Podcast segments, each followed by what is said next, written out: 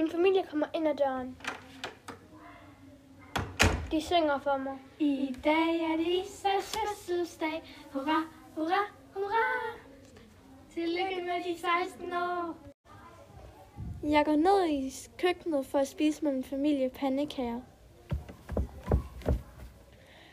Jeg er glad i dag, på grund af min søskende kommer fra København til Sønderborg for at holde min fødselsdag med mig. Nu er vi færdige med at spise morgenmad.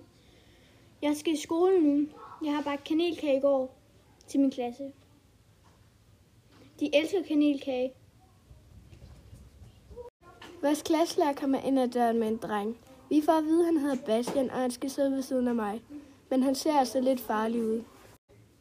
Bastian kigger meget på os, og det er som om, han spekulerer over noget. Klokken ringer ud til frikvarter.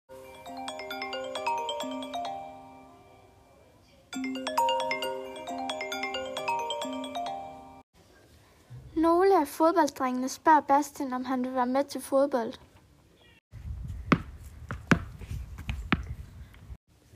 Drengene spørger Bastian, om han vil med til festen i aften klokken 9. Klokken er 12, og vi er fri nu, og jeg skal på arbejde klokken 2 til halv 6. Inden jeg tager på arbejde, skal jeg lige hjem og skifte tøj. Øh, og så pakker jeg også mine ting til, hvad jeg skal have med, og spiser lidt frokost. Klokken er nu halv seks om aftenen. Vi har fri nu. Vi tager hjem til Isabella. Vi skifter tøj. Nu cykler vi til festen. Nu er de cyklet lidt tid. Endelig er de kommet til festen.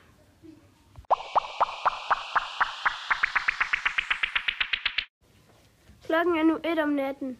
Emma begynder at få det dårligt, så vi begynder at tage hjem.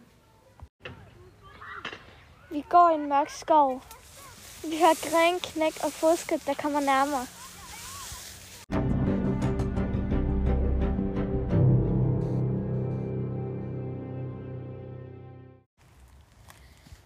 Vi løber stadigvæk. Anna vælter. Hjælp! Jeg kommer hen og tager hende op. Emma løber bare videre hjem, for hun er så bange. Emma er allerede hjemme. Hun har gjort alt, så vi kan komme ind, fordi hun er så bange for manden. Vi banker på, og vi gør alt for at komme ind. Emma, luk os ind, det er bare os. Men hun hører ikke noget. Hun åbner ikke, og manden kommer nærmere.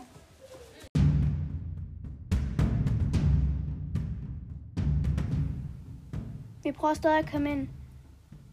Lige pludselig er der en kold hånd, der rører min skulder.